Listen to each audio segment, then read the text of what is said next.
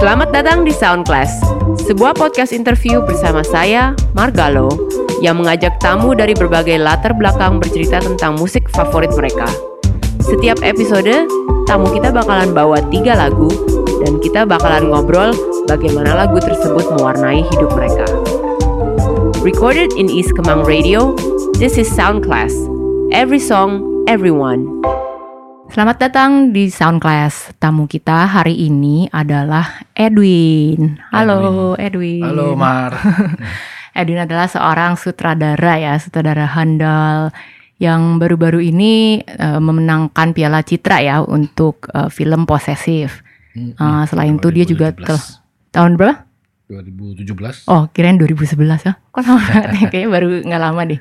2017 betul. Uh, dan juga sutradara banyak dari film-film lain yang pasti sih kayak banyak yang udah tahu. Uh, mungkin Edwin bisa cerita dikit ya sekarang kegiatannya sedang apa aja. Sekarang ini baru banget eh, nulis nyelesain skrip untuk film saya berikutnya. Judulnya Seperti Dendam Rindu Harus Dibayar Tuntas dari bukunya Eka Kurniawan. Mm-mm. Eh, ya ini ini ini udah, ini udah di proses draft 6 jadi ya cukup lama sih karena apa develop buk eh, naskahnya tuh sebenarnya justru malah sebelum posesif. Jadi sambil bikin posesif nulis terus habis gitu ada Aruna setelahnya juga gitu. Hmm, dan di luar nulis itu juga saya sama beberapa temen di Palari Films juga develop eh, beberapa kerjaan yang urusannya sama film film pendek dan film panjang. Boleh dikasih tahu nggak? Belum boleh. Film panjang masih ini judulnya jadi masih belum pasti juga gitu. Tapi eh, ada ngerjain bareng sama tim yang sama, main produser yang sama. Tapi bukan saya yang ngerjain ya nantinya sutradaranya nanti eh, Lucky Kuspandi namanya. Komedi. Sebuah film komedi remaja gitu. Ah, yang cukup ada feeling-feeling heartwarmingnya lah. Uh, mirip-mirip sama posesif gitu enggak ya? Nah ini lebih eh, lebih lucu lah, lebih manis. Ah, oke oke oke. Kalau posesif kan cukup. Dark. eh, Tadi berarti lumayan sibuk banget ya eh, dengan segala kegiatan menulis dan eh, mengembangkan naskah gitu ya. mm, mm, mm.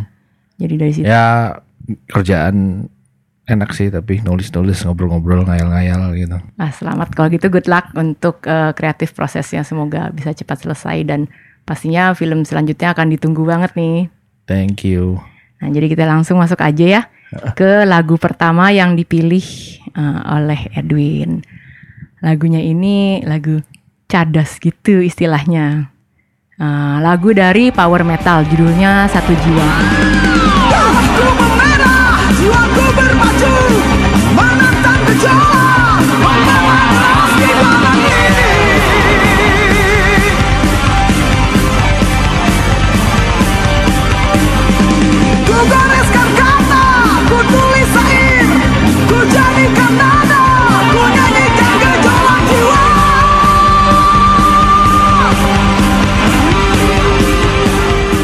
Oke, tadi itu adalah sedikit dari eh, cuplikan lagu Satu Jiwa oleh Power Metal. Power Nah. metal. Judulnya aja udah kayak mendeskripsikan eh, jenis aliran lagu itu banget ya. jelas banget ya. Iya, udah jelas Nggak banget. Ini kayak- keroncong gitu Uh, uh, ya. ini genre tapi dipakai jadi nama band gitu.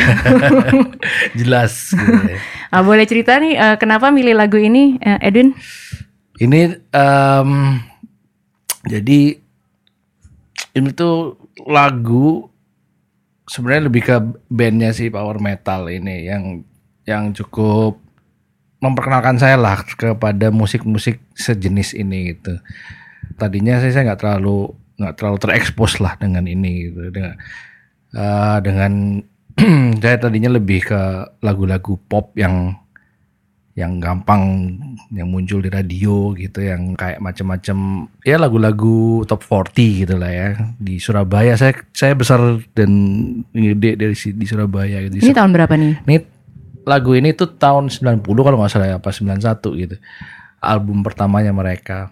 Ada ceritanya sebenarnya lebih karena saya dulu tetanggaan sama salah satu personelnya si apa gitarisnya Ipung ini terkenal lah dia sebagai apa sebagai anak muda gitu di kampung itu gitu di kampung saya ini Eh, di beneran tetangga satu RT gitu jadi Deket banget gitu. dekat ya. gitu rumahnya tapi ya nggak nggak nggak sebelah cuman agak tau lah gitu suka dilewat-lewatin sama anak-anak naik sepeda gitu wah ini rumahnya si Ipung gitu yang jelas sih lebih tua dari saya gitu kan ya. jadi ya, nggak pernah ketemu sebenarnya cuman kayak legend aja gitu di daerah situ gitu anak-anak kecil tuh pada ngomongin dia. Eh, Karena musiknya. karena dia jagoan main gitar emang dan Oh. eh eh, sebelum power metal ini dia tuh kayak sering menang di kejuaraan-kejuaraan rock gitu di, di Jawa gitu ya Jawa Timur Eh, power metal nih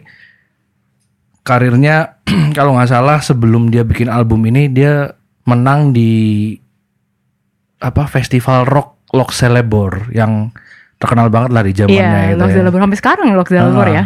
Lock Celebor ini kan menelurkan rocker-rocker gawat lah gitu ya.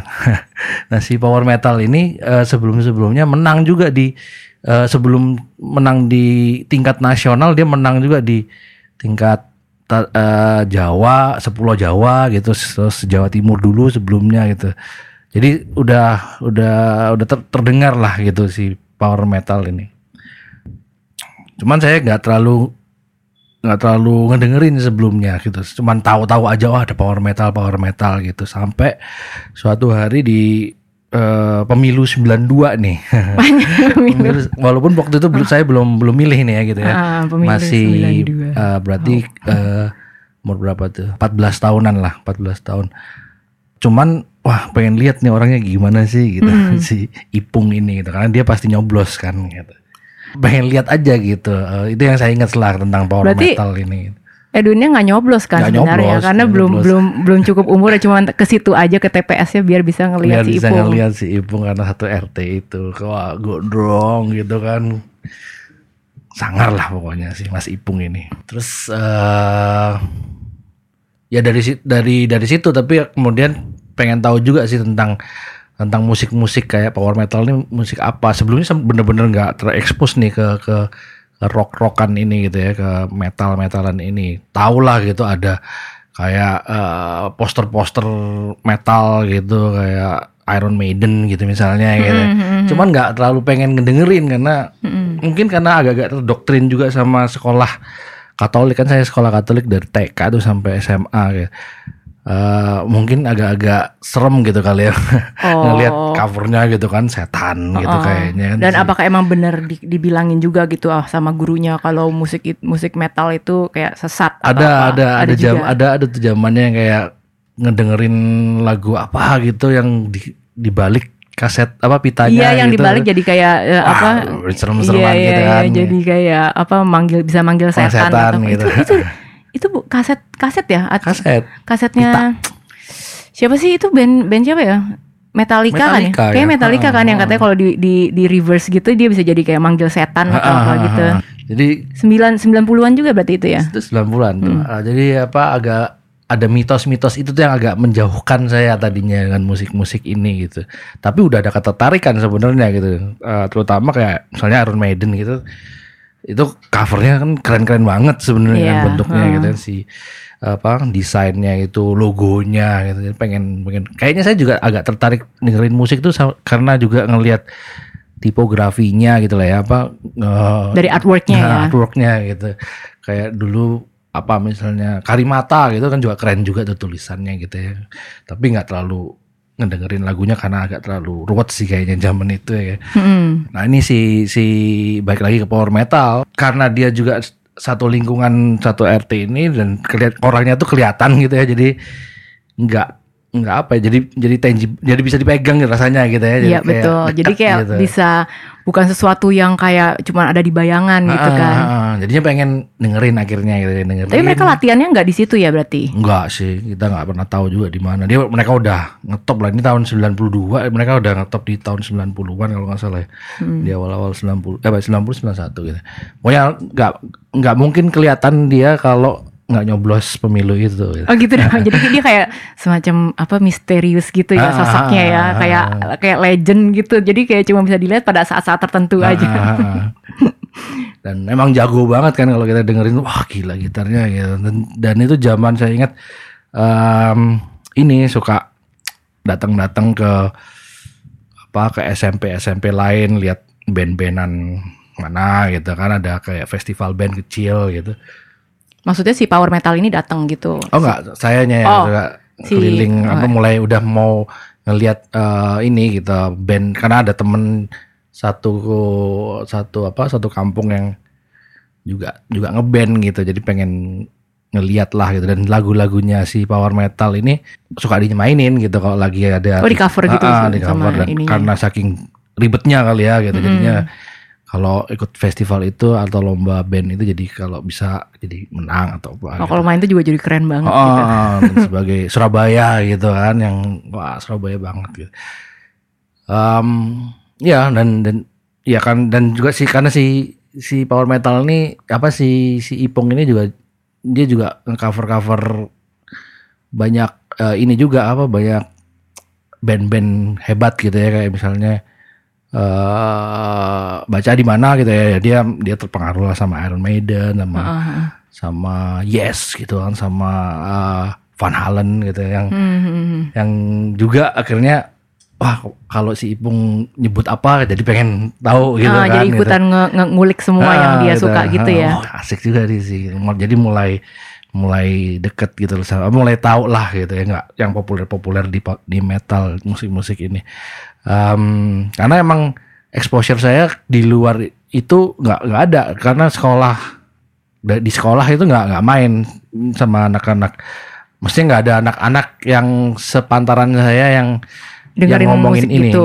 musik-musik metal ini. Mungkin karena itu tadi karena lingkungan sekolah Katolik gitu ya yang Hmm. eh, banyak eh, Cinanya gitu yang memang nggak dengerin mungkin ya gitu ya. Iya iya iya. malah ngedengerin lagu-lagu kayak Aaron Mendo Kwok pop. gitu kan Andy Lau. oh, gitu ya emang beda jalur gitu Ah, kan ah, ah, ah. Jadi ya eh, itulah gitu. Jadi pada saat itu ber- berarti beli kasetnya gitu ya. Jadi eh, tahu dan bisa dengerin eh, lagu-lagu ya power metal dan sekitar genre itu pada saat itu nggak beli sih cuman dengerin dari yang tetangga gitu. Tetangga saya ada yang lebih dewasa gitu apa lebih gedean gitu ya nah kan mungkin beda 2-3 tahun gitu. Ya nongkrong aja di situ biasanya di rumahnya gitu pasang-pasang kasetnya. Dia punya kaset banyak. Mm-mm. iya gitu aja paling. Atau ya dari band-band festival-festivalan sekolahan itu gitu yang yang agak-agak kacau juga mainnya sebenarnya ya. Heeh. Sampai sekarang eh, apakah eh, lo udah pernah ketemu sama ipungnya? Kayaknya cuma lihat dari jauh waktu Sampai itu sekarang aja. ya. Eh, Oh ka- karena setelah itu dia apa? Dunia yang pindah atau? setelah itu emang emang dari jadi cuman sekali itu aja kesempatan ngelihat dia Heeh. setelah itu udah nggak ketemu lagi dan emang nggak nyari juga saya gitu Ah, nggak ah. kayak terus habis itu mau ke rumahnya atau apa gitu Oh. Eh, udah gitu aja sebenarnya Oh, tapi nggak ada misalnya kayak kesempatan mungkin baru-baru ini gitu pas lagi balik ke Surabaya gitu terus ketemu lagi atau di lain kesempatan apa di festival musik. belum ada tuh kesempatannya itu kalau ketemu lucu juga sih gitu ya mau Ketemu. ngomong apa gitu Kalau ketemu lo, lo bakal mengenalkan diri nggak akhirnya? Ya nggak tahu ya apa gunanya aja buat dia gitu ya kayaknya kurang eh, kalau saya apa ya gitu Saya tetangga kamu dulu waktu dulu banget gitu. Saya akhirnya nyoblos cuman pengen ketemu. gitu. Tapi dia keren, dia nyoblos. Jadi tahun lima tahun berikutnya saya ikut nyoblos mungkin gara-gara dia itu. Jadi Jadi ada impactnya selain juga. selain di musik dia ada impact di ininya juga ya di kehidupan lainnya gitu. Nah kalau gitu berarti kita bisa move on ke lagu kedua. Nah lagu kedua ini juga sebenarnya um, lagu Indonesia juga dan apa aura-auranya juga agak mirip-mirip nih ya sama lagu pertama. Nah, lagunya adalah dari Makara Band dengan judul lagunya Laron Laron. Secercah cahaya dalam kegelapan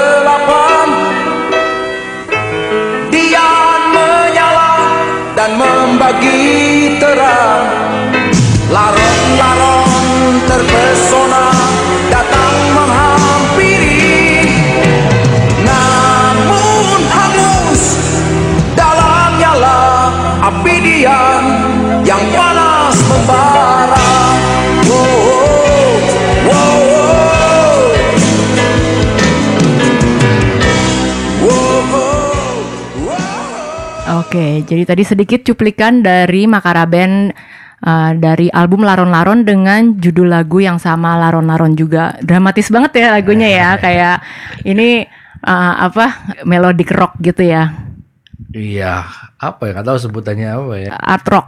Art rock Heeh. sebutnya gitu. Art rock karena mereka juga kayak ada kombinasi dengan macem-macem gitu ya, selain uh, melodik banget.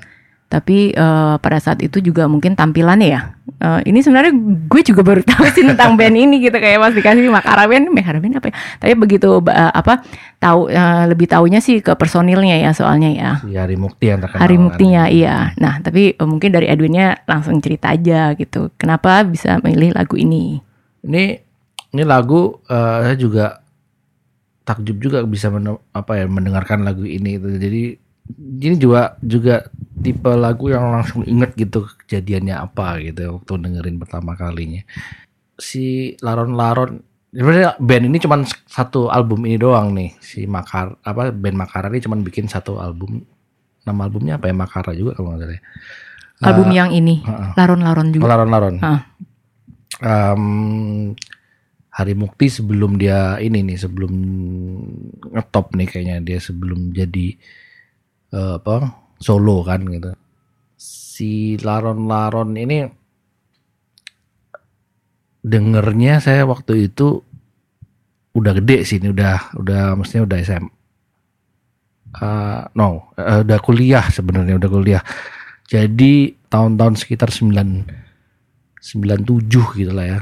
Lagi mau oh bukan bukan mau da, mau mau kuliah justru, mau kuliah. Jadi jadi lagi nyari-nyari kuliah, pengennya mau ke ITB Bandung. Oh, jadi mungkin karena ini adalah art rock, mungkin apakah ini menginspirasi eh, lo untuk akhirnya masuk ke ini? Enggak sih kayaknya. masuk ngambil seni enggak ya? karena art gitu. Sebenarnya waktu mau ke ITB juga nggak tahu mau ngapain, cuman kayaknya enak jauh gitu dari Surabaya gitu kan dan dingin gitu kotanya.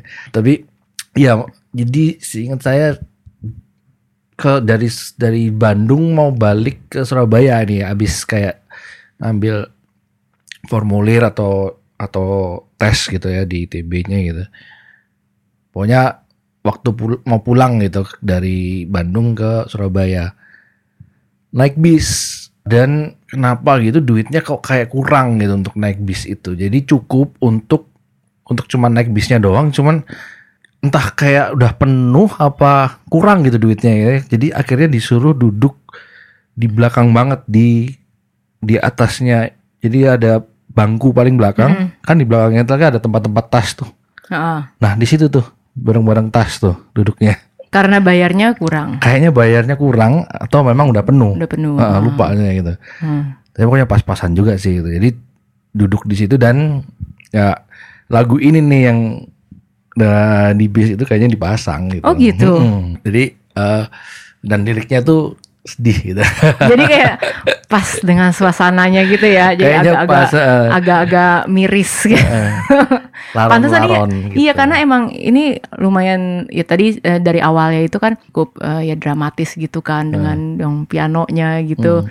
Jadi bisa banget lah ya masuk ke dalam suasana yang ini. suasananya cukup bis lah gitu Iya, cukup bis. Ya, Terus itu deh yang apa eh, kayak kalau inti cerita si liriknya tuh ya ini dia eh, pindah ke kota yang lebih gede karena tertarik dengan gemerlapnya ibu kota gitu misalnya apa tentang itulah gitu tentang Hmm, berarti liriknya juga relate juga ya.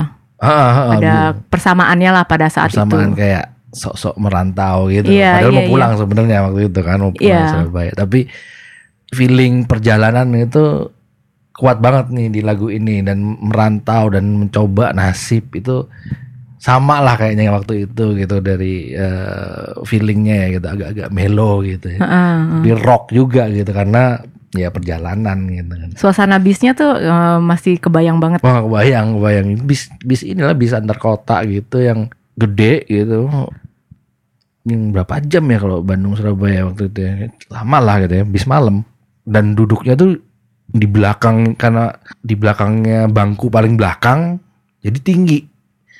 Jadi nggak gitu nggak nyaman gitu ya. nyaman Iya. apa eh, duduknya di atasnya tas-tas orang gitu sambil tiduran gitu karena kan ya nggak nggak bisa juga duduk begini karena apa duduk biasa atapnya kayaknya terlalu Mentok pendek gitu kepalanya. Eh, jadi- dan kalau dia ngerem mah gitu bisa jatuh tuh ke depan tuh kalau nggak pegangan banget gitu kalau misalnya tidur gitu kalau tiba-tiba mendadak ngerem gitu bisa ngiban orang yang lagi duduk di bawahnya gitu. Ya ampun, kayak masa-masa yang lumayan struggling gitu ya.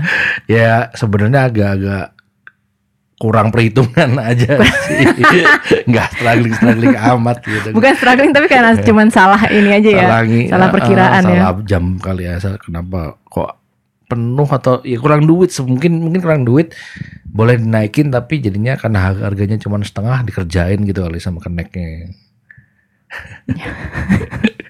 Nah lagu ini tuh pas gitu. Pas nemu kasetnya kan di Tokopedia jadi ini gitu jadi wah, inget banget gitu suasananya Jadi ini bakalan masuk nggak jadi salah satu nanti soundtrack Cocok sih, film-film film-film yang mendatang nih bisa nih ya. Pokoknya kalau ada adegan-adegan Bis malam. bis malam habis dari sesuatu yang entah dramatis atau ironis gitu atau sedih kayak lari dari pacar lah, patah hati lah ke sebuah kota yang tidak diketahui gitu, juntrungannya nasibnya ke mana gitu, cocok banget nih lagunya. Tapi akhirannya kan eh, lu jadi masuk emang masuk ITB bukannya Nggak. IKJ kan? Akhirnya nggak diterima di ITB. Oh gitu. Eh, Akhirnya kuliah di Surabaya dulu. Ah, oke. kuliah di Surabaya dulu tiga tahun habis gitu ke IKJ setelahnya Oke, berarti ITB itu kurang lebih udah gitu aja ya. gitu aja Tapi masih menyimpan yang memorinya ya dari gara-gara lagu Ah, ini ya. naik, naik bis itu tuh yang wow gitu Makara Band, lagunya Laron-Laron. Kalau gitu kita sekarang ke lagu yang terakhir. Lagu terakhir ini hanya satu-satunya lagu yang bukan lagu Indonesia yang masuk ke pilihannya. Ini adalah lagu yang sebenarnya kita udah cukup familiar tapi ternyata eh, penyanyinya adalah penyanyi originalnya. Lagu Nothing Compares to You yang dibawakan oleh Prince. Since you've been gone, I can do whatever I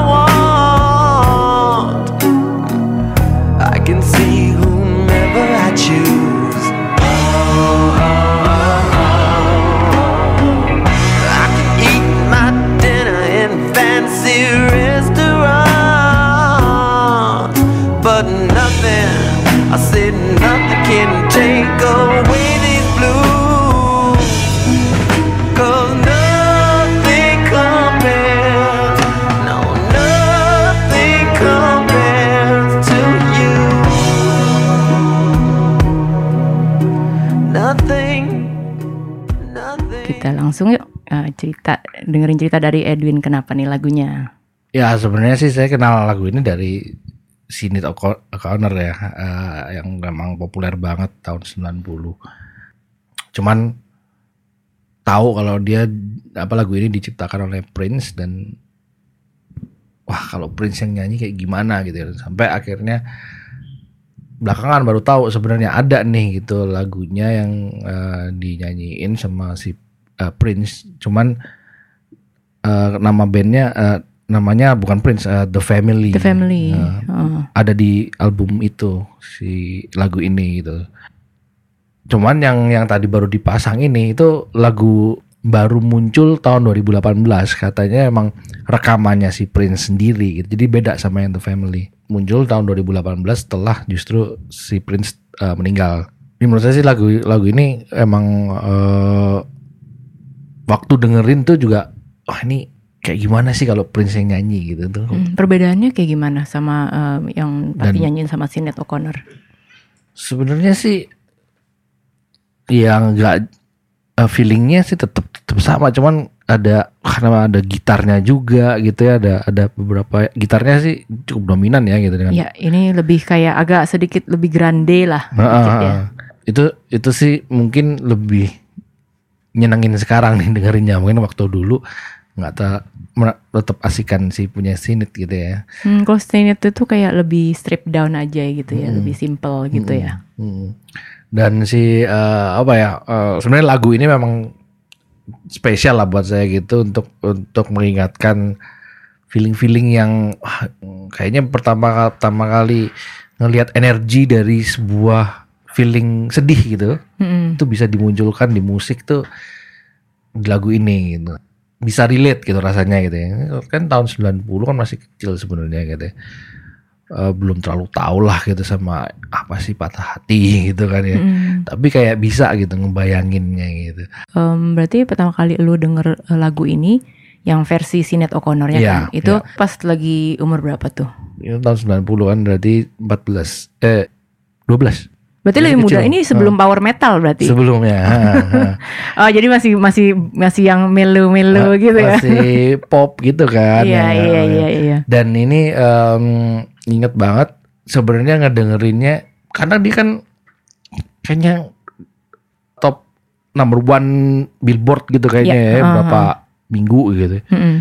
dan di radio-radio kayaknya wah diulang-ulang terus tuh ditambah juga MTV MTV Hmm. atau ya pokoknya video klipnya dia itu yang Ikonis cuman banget lah close gitu up kan. itu Iya. banget ya kan yang itu sering banget saya lihat gitu dan awal-awal exposure saya terhadap video klip sebenarnya itu ya ya ini zaman ini gitu ini tuh keluar barengan kira kurang lebih ya mirip-mirip zamannya eh, Nirvana gitu ya yang eh, yang eh, smell like, like- ya, like Teen Teen Spirit, Uh-uh.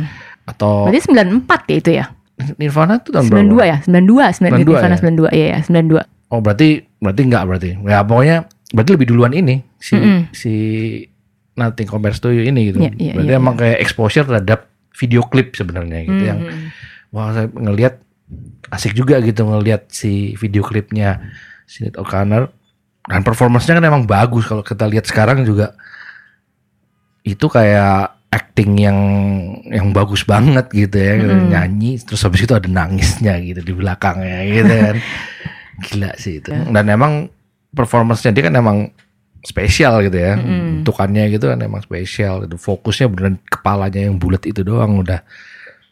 Tapi apa yang membuat uh, lu lebih suka uh, versi ya Prince ini? Nah, itu sebenarnya karena mungkin lebih kompleks juga ya ininya apa ada itu tadi gitarnya Oke, jadi berarti karena kiblatnya kiblatnya lo tuh masih tetap sebenarnya agak di rock gitu ya. kayaknya ya masih ada. Hmm, karena ini kan masih ya lumayan lebih eh, rock lah karena ada gitarnya, Hmm. elektrik gitarnya juga. openingnya juga tuh nggak tahu tuh apa instrumen apa itu yang juga nggak ada kan kalau di sini tak karena Hmm, hmm, hmm. openingnya banget itu Dan ini sebenarnya juga yang menarik lagi kan kemarin didengar gitu eh, yang versi Prince sama versi Sinead O'Connor. Sebenarnya ada perbedaan gitu di versinya eh, dua versi ini. liriknya Di liriknya ya Hmm. yang satu si ternyata si Prince tuh nyanyinya 13 days ya dia. oh Kan? gitu Heeh. kan it's kan apa sih it's been seven hours and 15 kan kalau Ah. si Sinead Ah. O'Connornya 15 days dan itu yang kalau buat gue sih itu yang paling gue tahu gitu karena kan emang gue taunya versi Sinead O'Connor tapi begitu kemarin dengerin yang Prince dia tuh eh, ini 13 Hmm. dia ngomongnya 13 days. Jadi kayak dan itu sampai agak pas dengerin kayak agak yang ah ini salah denger ya gue. Kayak dan baru tahu banget gitu kayak eh enggak deh pasti dengerin lagi versinya Prince tuh emang 13 days. Hmm, kenapa ya? Nah, itu dia. Ah misteri. Nggak sebenarnya sih kayak pas gue ngobrol-ngobrol lagi kayak em, kayaknya sih ka- ini cuma masalah ini doang. Sebenarnya simple aja dari si Sinetnya mungkin ya karena kan dia eh Sinet itu kan orang Irish ya kalau nggak salah ya. Itu lebih ke pelafalan aja. Ah. Karena tertin itu kan agak eh, kayak mungkin keserimpet gitu kali ya buat gitu. buat lidahnya dia.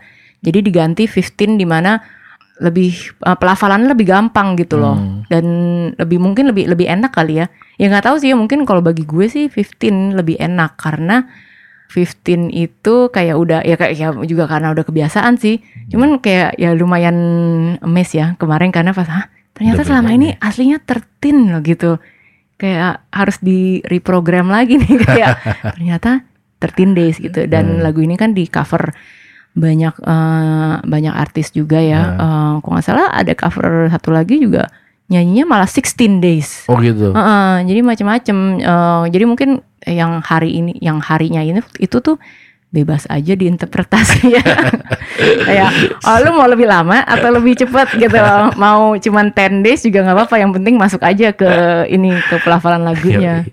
Ya cuman ya itu eh, yang yang itu sesuatu yang menurut gue menarik banget, temuan menarik banget gitu loh dari lagu ini kayak ah ternyata selama ini ada versi lirik yang beda-beda gitu. Tapi selain itu buat Edwin juga kayak lagu ini eh, seperti ada ada penanda penanda waktu juga ya eh, di Waktu sih jelas sih.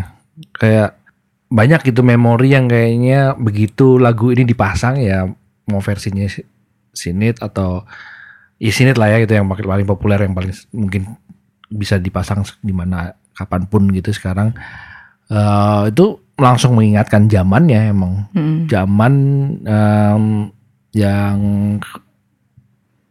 di mana saya masih umur-umur segitu gitu 14 15 tahun masih eh apa 12 sampai 14 tahunan lah gitu. Karena sering-sering muncul juga tuh lagu masa-masa yang misalnya contohnya lagu ini tuh juga mengingatkan saya entah kenapa gitu ya, hubungannya apa gitu tapi mengingatkan saya juga kepada pertama kali saya nonton filmnya Miyazaki Nausicaa Oh Nausicaa, uh, itu Ha. tahun berapa?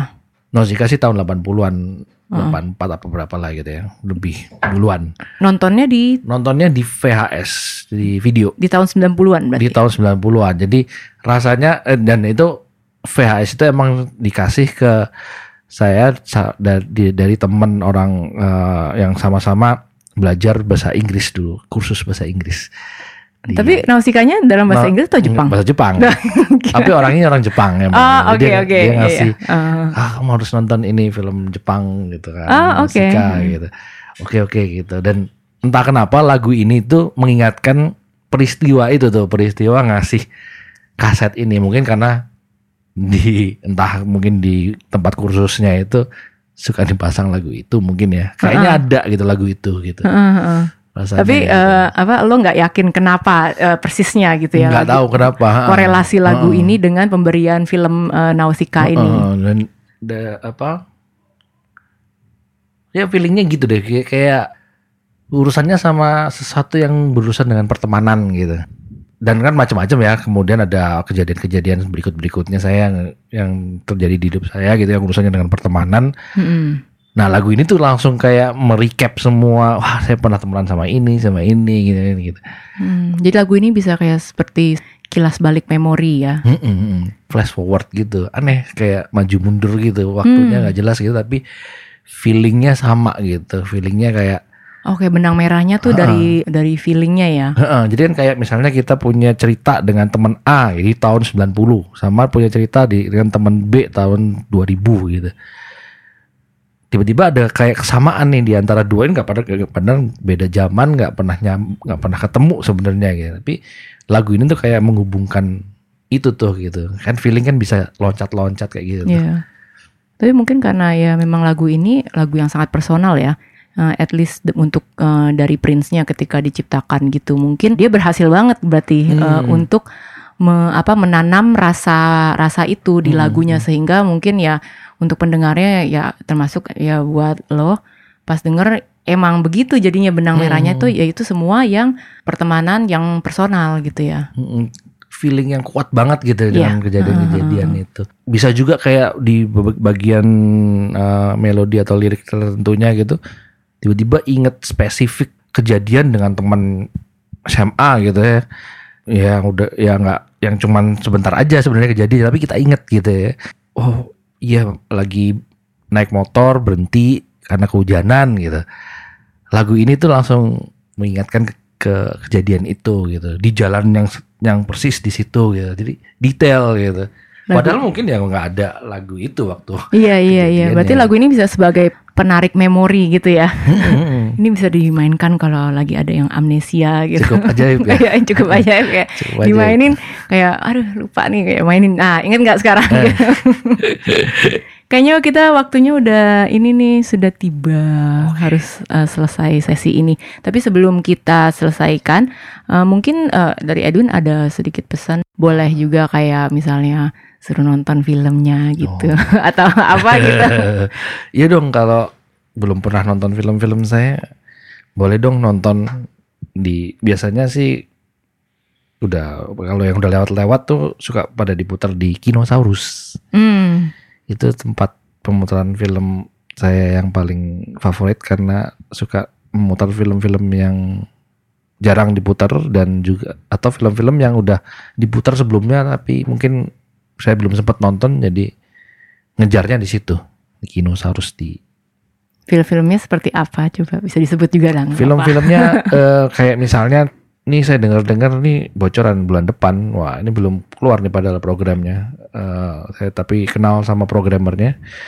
Dia mau putar semua film-filmnya Gari Nugroho. Wah yang dari yang lama-lama itu sampai yang paling baru Kucumbu tubuh Retrospektif Tidak- semuanya. retrospektif dari Oke. Gari Nugroho gitu yang kah kapan lagi gitu kita dapat kesempatan nonton dan suka juga untuk dokumenter-dokumenter musik gitu misalnya kemarin ada White Shoes macam-macam deh gitu.